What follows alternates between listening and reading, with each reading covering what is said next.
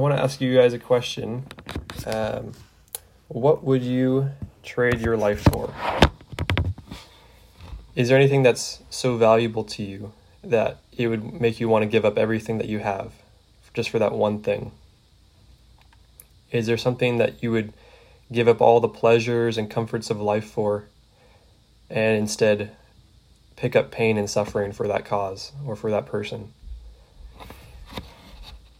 Uh, obviously, I'm talking about um, the uh, the call to be a disciple of Jesus and what that life looks like, uh, as our passage talks about this morning. Uh, up until this point in Jesus' ministry, everything has been a victory. He's a very popular teacher. Uh, he has a lot of disciples. He has a lot of crowds following him. People are being healed left and right.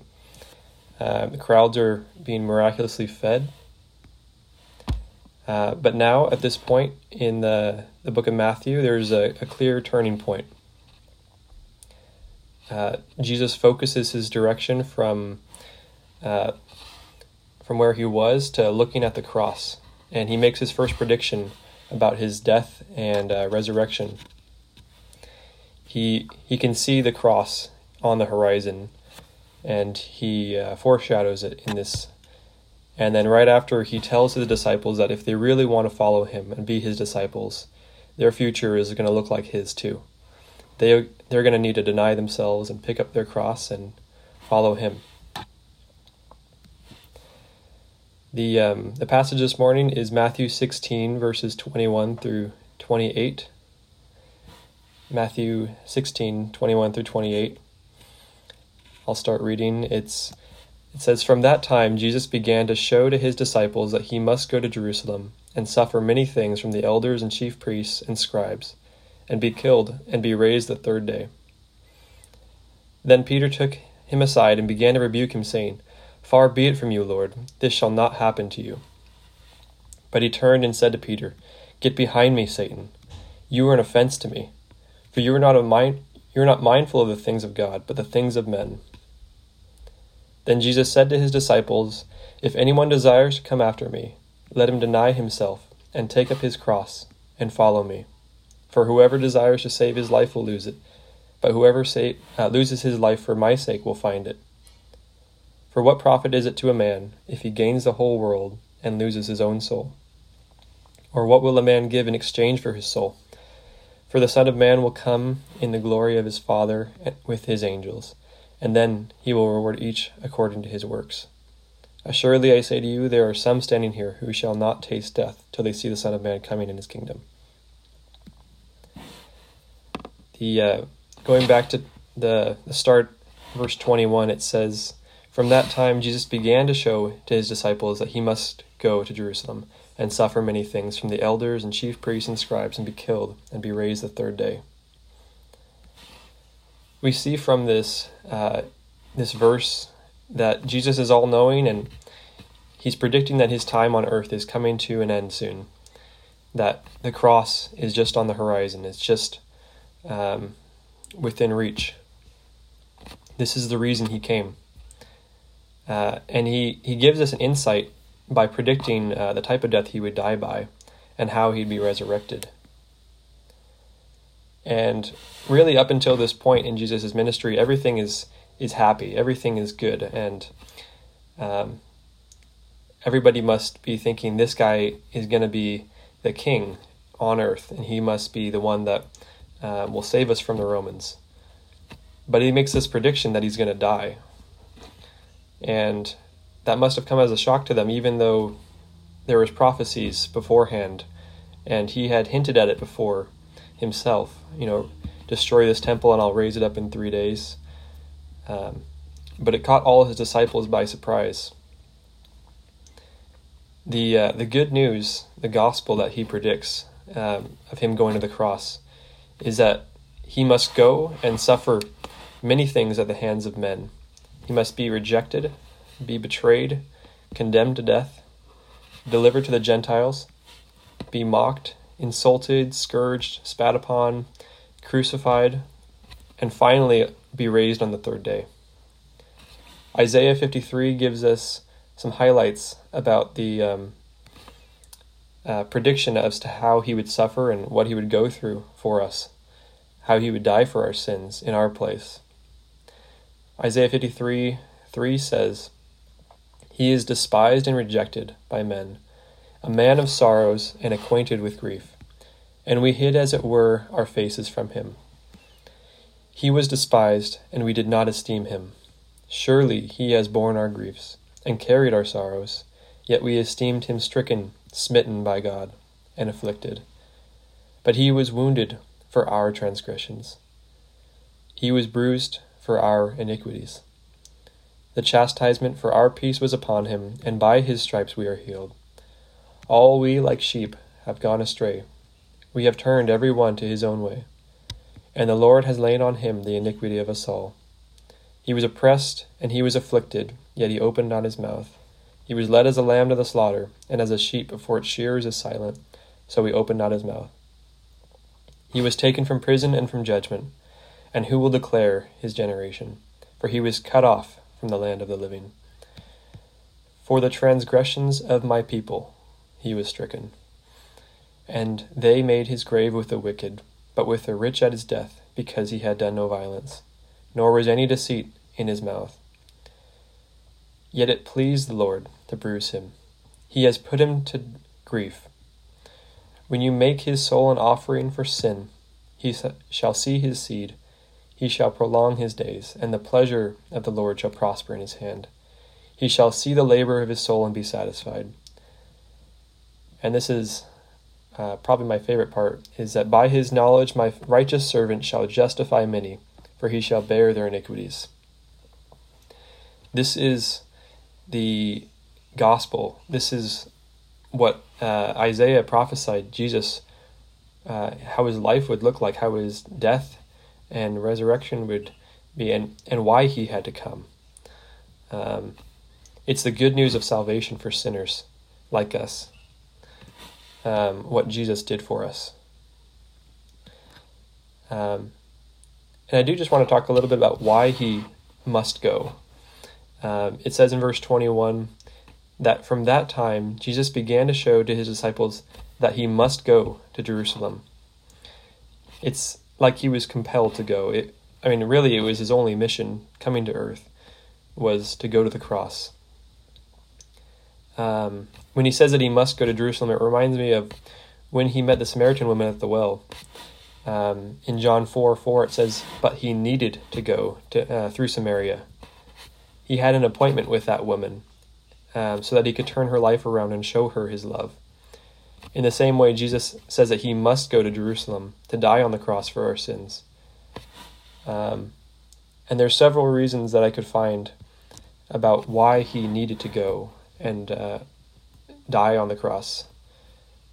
Uh, it says, well, I found that Jesus needed to go to the cross to glorify the name of the Father. It's why he came in the world in the first place in John 12 it says, um, as he's nearing his death, Now my soul is troubled, and what shall I say? Father, save me from this hour? But for this purpose I came to this hour. Father, glorify your name. Then a voice came from heaven saying, I have both glorified it and will glorify it again. Jesus needed to go to the cross to demonstrate his love for us. If he had just told us he loved us, um, we could believe him, but uh, we uh, we're so uh, weak in faith that we need to see things to believe things.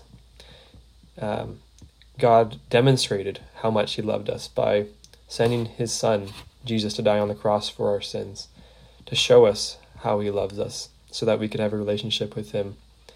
It says in Romans 5 8, But God demonstrates his own love toward us in that while we were still sinners, Christ died for us.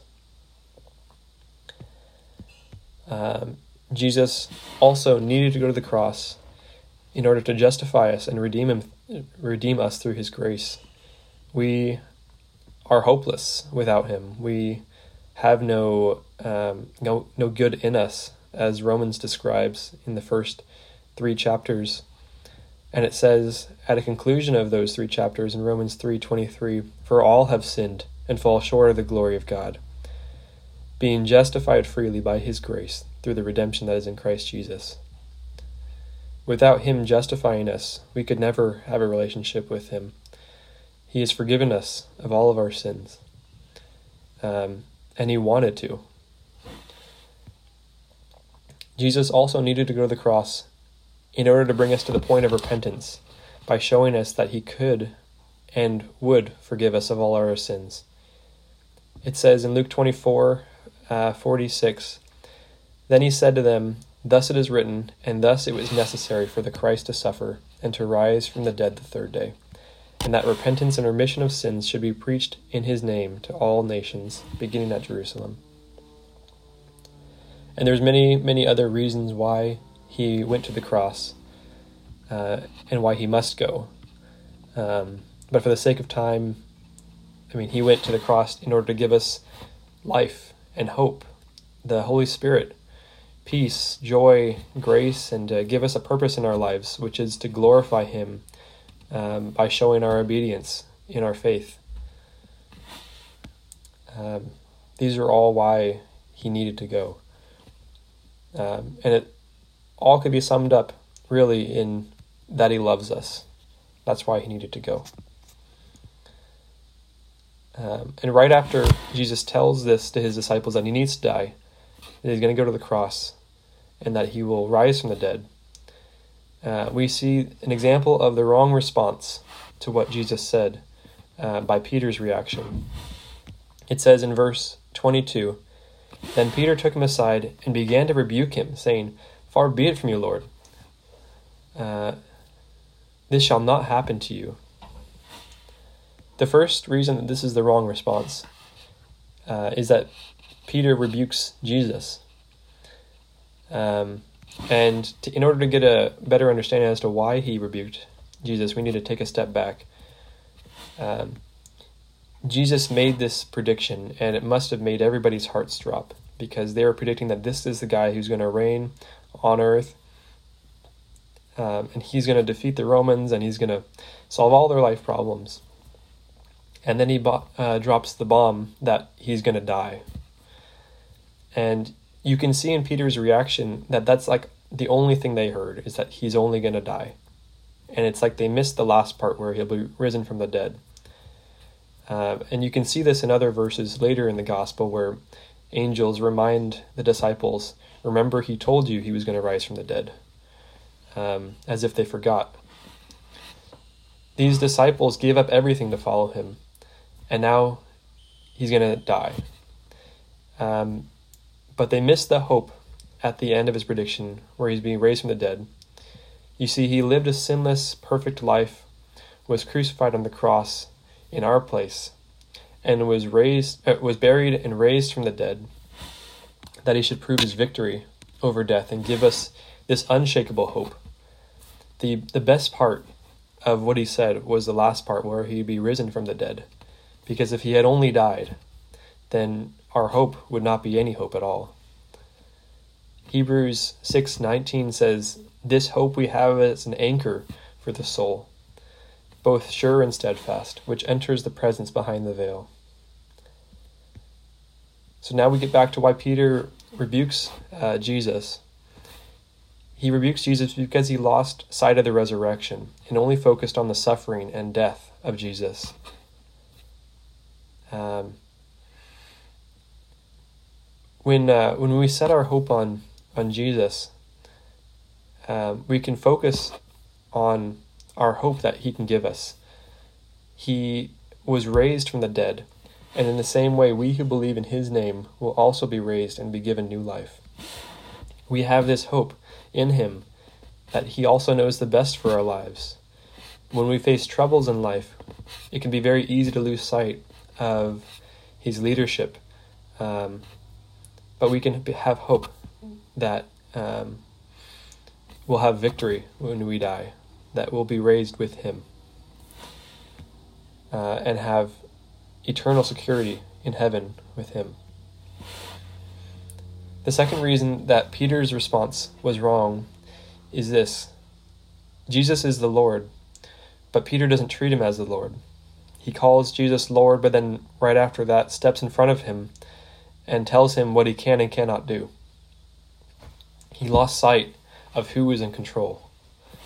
Peter, in a sense, was acting as the Lord of his own life. Uh, he was rebuking God, questioning his will, and saying, This will not happen to you. Do you ever feel like Peter? I know that I often do. Um, Peter couldn't understand why Jesus was leading a certain way in his life. Um, so instead of following in obedience and in faith, he rebukes the Lord and doubts his plans. And this isn't the only time that Peter um, struggles with unbelief. We see this also when Jesus asks him to, to walk on water and take a step of faith. But Peter takes his eyes off Jesus and focuses on um, what's right in front of him and, and starts to sink. But when we when we call him Lord and when we follow his lead, we can trust him to keep us safe, to keep us secure, to provide everything we could ever need in our lives. There's no reason to doubt. He is a great provider, He is the leader that we need in our lives. Um, I think to yourselves, how often you call Jesus Lord like Peter did, but then you tell him what to do? Will you take that leap of faith and trust Him to, to lead you step by step as you follow Him? The wrong response is to question His leading and authority in our lives. We're called to faithfully trust uh, His leading step by step, especially when you can't see what the future holds, and especially when you're scared of what it might cost to follow Him. Verse 23, we get Jesus' response to, to Peter it says, But he turned and said to Peter, Get behind me, Satan. You are an offense to me, for you are not mindful of the things of God, but the things of men. It's a really harsh rebuke from Jesus, but Peter needed it. And Jesus isn't saying that Peter was Satan, but he's saying that his desires matched up with what Satan wants in the world. He wants people to take their eyes off Jesus and to focus on themselves, focus on right now, temporary pleasures and securities, and um, to avoid the pain and suffering of uh, following Christ. Um, but Jesus came to this world with that one mission to die on the cross, and he was set in his mind to complete that mission and anything getting in the way was a, um, a stumbling block for him, which is why Jesus rebukes him so harshly. Jesus was not going to stray from this mission that he came to do. We see um, Jesus had the same response to Satan when Satan tried to tempt um, Jesus to uh, change his mission and, and, get distracted in the, the wilderness. It says in Luke 4 8, um, after Satan's trying to tempt him with these various um, temptations, he says that Jesus answered and said to him, "Get behind me, Satan. It is written, you shall not, uh, you shall worship the Lord your God, and Him only you shall serve." So we see Jesus rebukes Peter because he lost sight of what really matters. He took his eyes off of Jesus, and his mind became set on the worldly things around him and not heavenly things. To set your mind on the things of this world is to fall into the trap that uh, Satan has to take your eyes off Christ and his plans for your life. And there's this constant battle between the flesh and the spirit. Uh, and we can see this in Romans 8, verse 5 through 8. It says, For those who live according to the flesh set their minds on the things of the flesh, but those who live according to the Spirit, the things of the Spirit. For to be carnally minded is death, but to be spiritually minded is life and peace. Because the carnal mind is enmity against God, for it is not subject to the law of God, nor indeed can be. So then, those who are in the flesh cannot please God. Peter was setting his mind on the things of the flesh, when he should have been setting his mind where Christ was Is your mind set on the things of God or on the things of men? When you think about your life, where you spend your time, where you spend your money, uh, and your resources, what is your life consumed by? Is it consumed by money, career, family, relationships, pleasures, and sin? Are you looking to these kind of things that you spend your life on to provide you with temporary satisfaction? Are you setting your mind on the world? Are you living for the flesh? Or are you setting your mind where Christ is and focusing on how He'll provide you with the true joy, the happiness, contentment, peace, love, encouragement, and lasting satisfaction that your soul desires?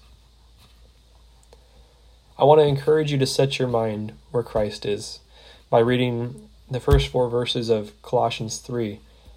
It reminds us the powerful truth um, that we've been raised with Christ and that we will appear with him in glory because of these things. We should always be looking up to Christ and following him. It says in Colossians 3 1, If then you were raised with Christ, seek those things which are above, where Christ is sitting at the right hand of God. Set your mind on things above, not on things of the earth. For you died, and your life is hidden with Christ in God. When Christ, who is our life, appears, then you also will appear with him in glory.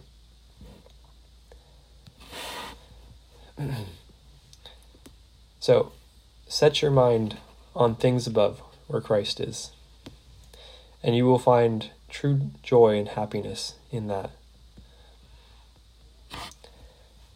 Now we uh, transition in what Jesus says. Um, so he, now he's talking to all his disciples. He finishes rebuking Peter and turns to the crowd, his disciples, and says in verse 24 uh, Then Jesus said to his, disciples, If anyone desires to come after me, Jesus is speaking, telling his disciples how they should live their lives if they really want to follow him. And uh, Romans 12 offers a great comparison to what Jesus says here. In Romans 12, 1 through 2, it says, I beseech you, therefore, brethren, by the mercies of God, that you present your bodies a living sacrifice, holy, acceptable to God, which is your reasonable service.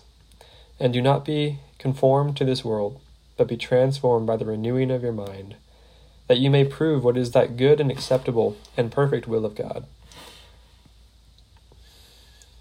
Jesus starts to show us through this um, this uh, passage that he is a leader, and he's showing us by example. He's predicted his own death of how he's going to um, deny himself, suffer, pick up his cross, die, um, be ra- buried and raised. He's setting the example of what it looks like and he's saying, if you're really my disciples, this is the path I'm choosing. You're going to need to follow me if you really want to be my disciple. Um, it continues in verse 24 that says, Let him deny himself. I've been reading uh, Nate Bramsen's book, What If Jesus Meant What He Said? And it's a good book. He talks about this, verse 24. Um, he says, you know, he points out that there's a difference between self denial and denying yourself. Um, Jesus doesn't say practice self denial, he says deny yourself. So, self denial is more of removing things from your life that are more likely on a temporary basis in order to focus on some important things in your life. Um, it's trying to fix your life of brokenness in your own strength by focusing on more avoiding things like don't drink, don't do drugs, don't curse, don't lie, don't cheat, don't lust, don't watch porn, don't get angry. These are all great things to avoid. And I'm not saying that you should start doing these things. Um, of course, avoid these things. But the focus Jesus is saying in denying yourself is not just avoid these things, but he's telling us if you want to be my disciple, you have to surrender your life to me. You should focus on handing him the keys of your heart, and he'll take care of all these issues. So denying yourself looks like stepping off the throne of your life to let Christ reign over all of your dreams, your passions, and your pursuits. It's putting the flesh to death so you can live in the life that Christ gives you. It's handing the keys of your heart over to Christ for Him to take the rightful place as King of your life. And it's surrendering your life completely by stepping off the throne. You can trust Him to help you in all these areas. So the question Jesus asks um, is really will you deny yourself or will you deny me? You have to either um, serve the flesh or serve Christ. You can't do both. If you really want to be his disciple, you have to deny yourself. And in verse 24, it continues and says, and take up his cross. There's uh, some misconceptions. Some people think um, what the cross is and what the cross isn't. Um, you might have heard people say, uh, Well, I have cancer, and that's just my cross to bear. But that's not what Jesus is saying. Jesus isn't saying this trial that you're going through is the cross. Um, everybody in the world can go through trials. Um, we're all promised trials in life. But when Jesus talks about the cross, he's talking about the suffering, the persecution, the daily choice and public declaration that you are willing to suffer for his sake. It's um, suffering persecution at work, people making fun of you. It's missionaries being killed for their faith, being beheaded. That's picking up the cross, denying themselves. They're making a public choice that Christ is more valuable than their life, and they're willing to die for their faith. Now, I know we don't necessarily see death in America for uh, our faith. Um, but we can suffer persecution. Uh, the question is are you willing to take a stand for your faith? Or will you sit there while people mock you um, or mock God? Um, Jesus says to pick up your cross. And in another, uh, I think it was in Luke, it says that it's really a daily choice. Pick up your cross daily. Um, are you willing to make that daily choice to suffer for Christ. Christ leads by example when he takes up his own cross and he says, This is what you can expect when you follow me. But Paul uh, encourages us with these great words about the uh, afflictions we can carry in this life. He says in 2 Corinthians 4 um, But we have this treasure in earthen vessels that the excellence of the power may be of God and not of us. We are hard pressed on every side, yet not crushed. We are perplexed, but not in despair, persecuted, but not forsaken, struck down, but not destroyed, always carrying about in the body the dying of the Lord Jesus, that the life of Jesus may also be manifested in our body. For we who live are always delivered to death for Jesus' sake that the life of Jesus may also uh, also may be manifested in our mortal flesh. So then death is working in us, but life in you. And since we have the same spirit of faith, according to what I have written, or what is written, uh, I believed and therefore I spoke. We also believe and therefore speak, knowing that he who raised up the Lord Jesus will also raise us up with Jesus and will present us with you. For all things for our for your sakes, that grace uh, having spread through the many, may cause thanksgiving to abound to the glory of God. We should expect persecution. We should expect suffering for Christ. We should expect friends and family to reject us and hate us. We should even expect to be killed for our faith. This is what we should expect when we follow Jesus, because that's what happened to him. But we have this unshakable hope that even if we're killed for our faith, we'll be taken up into glory to be with Christ, who is our life. So there really is nothing to fear, even in death. Verse 24 ends and says, And follow me. there's a, a character of the follower. It's somebody who's humble. It's um, Peter was trying to lead his own life, uh, stepping in front of Jesus. Um, but we have to be humble followers, willing to submit to Him as Lord and as our leader. You have to put Christ first um, and not put yourself first. You have to trust His leadership and know that He knows the best for your life and have faith in how He'll lead you, even when it looks, um, when your future is hard to see, because He knows the future for you. There is a serious warning, though, to those who refuse to take up their cross and follow Him. Jesus says, um, He who does not take up his cross and follow after me is not worthy of me. And also, whoever does not bear his cross and come after me cannot be my disciple. Jesus commands us and says, Follow me. How can you follow him if you don't imitate him and take up your cross also? How can you be his disciple if you don't even bear your cross like he did? It's a serious warning um, if you're not. Um, following him the right way, to um, to pick up your cross and follow him, like he calls us to do. Uh, verse 25 continues and says, For whoever desires to save his life will lose it, but whoever loses his life for my sake will find it. If you're looking to preserve your life, you will find it. But if you give up your life and desires in pursuit of following Christ, then you will find a new and better life.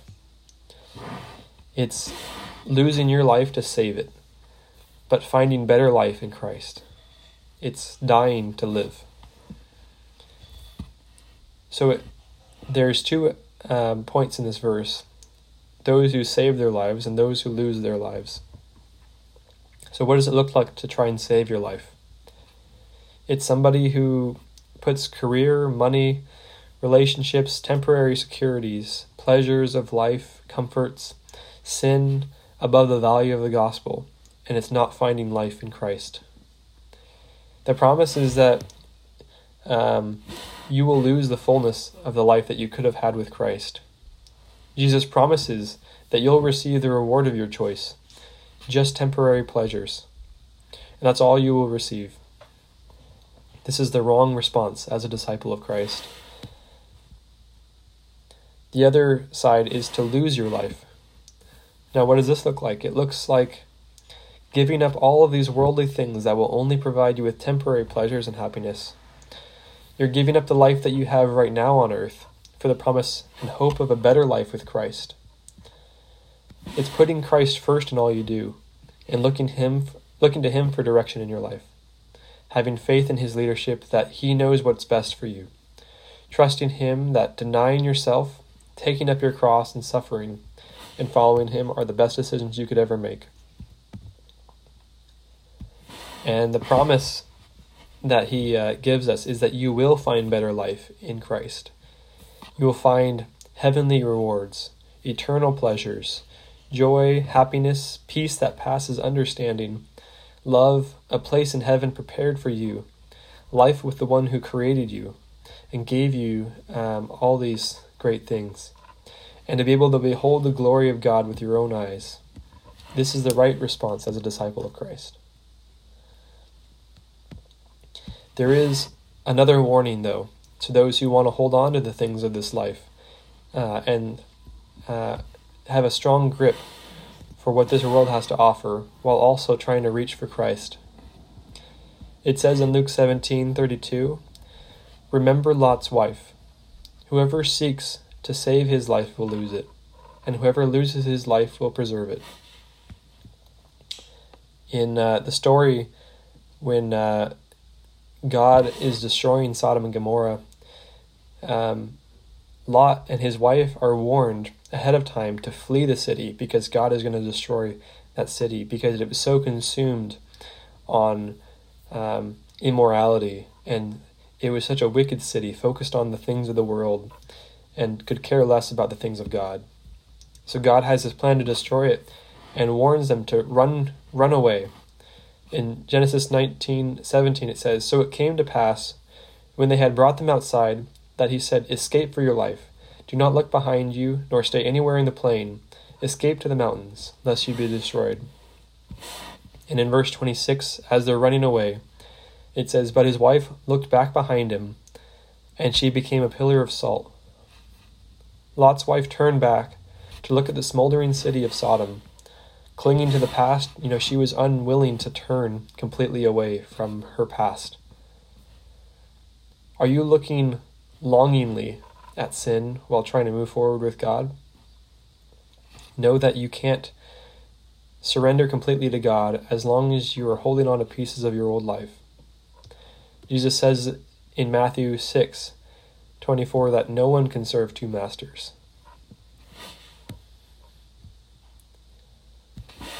Verse uh, 26 reads For what profit is it to a man if he gains the whole world and loses his own soul? Do you think it's worth it to gain everything in the entire world but give up your soul for it? I did a little research on how much money there is in the world, uh, how much all of the economies put together. There's 194 economies, and at the end of 2020, it was projected that the um, the value of everything in the world was about uh, 84 trillion dollars. Um, and if you just took the richest man in the world, which is now Elon Musk, he's a very poor man who only has 185 billion in comparison to the rest of the world. Even he can't um, own the whole world. He's he's uh, he has a few pennies in comparison um, to gaining the whole world at a mere 185 billion. Um, but these people who pursue riches instead of um, pursue things on this world instead of things that are eternal valued. Um, Jesus says, you know, are you willing to lose your soul to gain the whole world? In uh, Psalm 49, it says it very well. It says, Those who trust in their wealth and boast in the multitude of their riches None of them can by any means redeem his brother, nor give to God a ransom for him. For the redemption of their souls is costly, and it shall cease forever, that he should continually uh, continue to live forever and not see the pit. For he sees wise men die, likewise the fool and the senseless person perish, and leave their wealth to others. Their inner thought is that their houses will last forever their dwelling places to all generations. They call their lands after their own names. At the end of the day, you could spend your entire life pursuing riches and temporary pleasures and so on, but when you die, you can't take any of it anyways. There's a, a song that you've never, uh, it goes like, you've never seen a, a hearse with a U-Haul trailer behind it. You know, you can't take these things to the grave. Um, you have to leave it behind to somebody else. So, what was the point of collecting all these things? Um, but by pursuing Christ wholeheartedly, if you leave these things behind, you're not losing anything of real value, but you're gaining everything of eternal value. You have nothing to lose, but everything to gain. Jesus asks us plainly do you treasure knowing me, or do you treasure what the world has to offer you? Would you waste your entire life over these temporary pleasures instead of knowing me? Uh, verse 26 continues and says, Or what will a man give in exchange for his soul? We just talked about how much money there is in the world and how much somebody would give in exchange for their soul. but something I was thinking about was how little would you pay in exchange for your soul? How much is your soul worth to you? The sad thing is that most people deny Jesus for much, much less than the entire world. Uh, and much, much less than even the richest man in the world has to offer, which is only pennies in comparison to what the world has to offer. there's two examples I want to um, compare. One person gave everything to Christ, the other looked to take everything from Christ away from him. In Matthew 26, verse 6, it talks about the woman who anointed Jesus with a costly oil. It says, um, And when Jesus was in Bethany, at the house of Simon the leper, a woman came to him having an alabaster flask of very costly fragrant oil, and she poured it on his head as he sat at the table. But when his disciples saw it, they were indignant, saying, Why this waste? For this fragrant oil might have been sold for much and given to the poor. But when Jesus was aware of it, he said to them, Why do you trouble the woman? For she has done a good work for me. Um, this woman gave the very best to Jesus. She gave something that was very costly to her. And she wasn't looking to Jesus for what she can get out of him, but she was looking to give him all that she had. And right after this passage, we see the opposite response to Jesus, as Judas uh, plans on betraying Jesus. It says, Then one of the twelve, called Judas Iscariot, went to the chief priests and said, What are you willing to give me if I deliver him to you? And they counted out to him thirty pieces of silver. So from that time he sought opportunity to betray him. Jesus gave everything he had to others. Judas was not satisfied with this, though, and he looked uh, for what else he can get out of Jesus and betrayed Jesus for just 30 pieces of silver. It's a great illustration in the Bible about what the wrong and right response are to the calling of Jesus to deny yourself. One person gave all she had to Jesus, and another person took all they can get in this life and betrayed Jesus and denied him. Who do you see yourself as? I um, it's often easy to see yourself as the woman um, who praises Jesus and honors him and gives everything to him. Um, I'm not saying that you should necessarily see yourself as Judas, but there are many ways that we deny Jesus over little things. Um, you know, somebody makes fun of God and I won't say anything. They take uh, Jesus' name in vain and I'll keep quiet. I make small choices in my life that don't, uh, small and big choices in my life that don't glorify God. Um, I'll pursue things that only provide me with temporary pleasures, even though I know that Jesus only Jesus always offers um, lasting joy and happiness if I deny those things. When I uh, when people do these things where they uh, take his name in vain or with the choices in my life, I'm showing where I value things, and it's a, it's really denying Jesus instead of denying myself.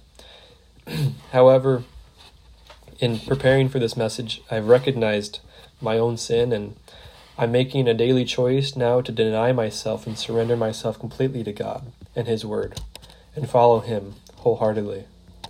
I've realized that my sins will never satisfy like the sweet fellowship of walking with Jesus step by step.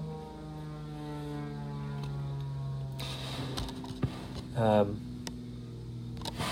in verse 27, it says, For the Son of Man will come in the glory of his Father with his angels, and then he will reward each according to his works.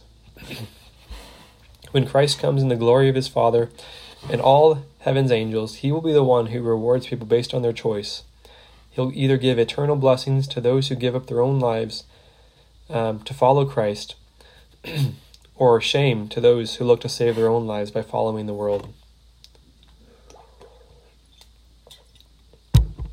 In 2 Corinthians 5 9, it says, Therefore, we make it our aim, whether present or absent, to be well pleasing to Him. For we have we must all appear before the judgment seat of Christ, that each one may receive the things done in the body, according to what he has done, whether good or bad. Knowing therefore the terror of the Lord, we persuade men, but we are well known to God. And I trust, uh, and I also trust are well known in your consciences. verse uh, 28 says, Assuredly I say to you, there are some standing here who shall not taste death till they see the Son of Man coming in his kingdom. There's an unfortunate chapter break, and I don't want to steal the thunder from next week's message, but I will just say this about this verse. Jesus gives his uh, disciples a glimpse of the glory of God in the next few verses at the Transfiguration. Jesus is King. When he came the first time to this earth, he came to bring salvation. When he can when he comes back again, he'll come in glory to rightfully reign as king. Are you ready? So how can we apply these things? We should. Um, how can the word of uh, this word of truth uh, change our uh, our lives on this from this passage? First of all, we must deny ourselves. Are you uh, are your eyes focused on the things of men or on the things of God? If your mind is focused on the things of this world and the temporary pleasures it can offer, then change your heart. Confess any sins that you're holding on to and unwilling to give up. Surrender yourself completely before the Lord, and He will give you joy, peace, happiness, and all these things, following Him and denying yourself. The second thing to do is to pick up your cross. Make a public declaration to those around you that this is the path of obedience that you're choosing and it will lead to uh, persecution, suffering. It will lead to discomfort, and it may even be willing, uh, may even lead to death. The question is, are you willing to give up everything, even your own life, for the Lord? Are you willing to lose it all for His sake? And the, the third point is to follow Christ. Submit to Him as the Lord of your life. Let Him lead you in every step of your life. Allow Him to change you and your character more and more like Himself each day. And I just want to end with this encouragement from Hebrews 12. Uh, Therefore, we also, since we are surrounded by so great a cloud of witnesses, let us lay aside every weight and the sin which so easily ensnares us, and let us run with endurance the race that is set before us, looking unto Jesus, the author and finisher of our faith who for the joy that was set before um, him endured the cross, despising the shame, and has sat down at the right hand of the throne of God. Jesus is calling you to a life of following him, and it means to deny yourself, to pick up your cross, and follow him daily. Are you willing to give up what this world has to offer in exchange for what he has to offer? Let's pray. Lord, we just thank you for your word, for um, the truth that's in it that you've provided for us this morning. We just pray that you would touch our hearts and lead us to uh, to change, to be more like you. Um, help us to be obedient. Help us to surrender our lives completely to you and deny ourselves. Help us to pick up that cross and uh, be willing to suffer persecution for your sake and follow you. We just pray, Lord, that we would be obedient uh, to these things. In your name, amen.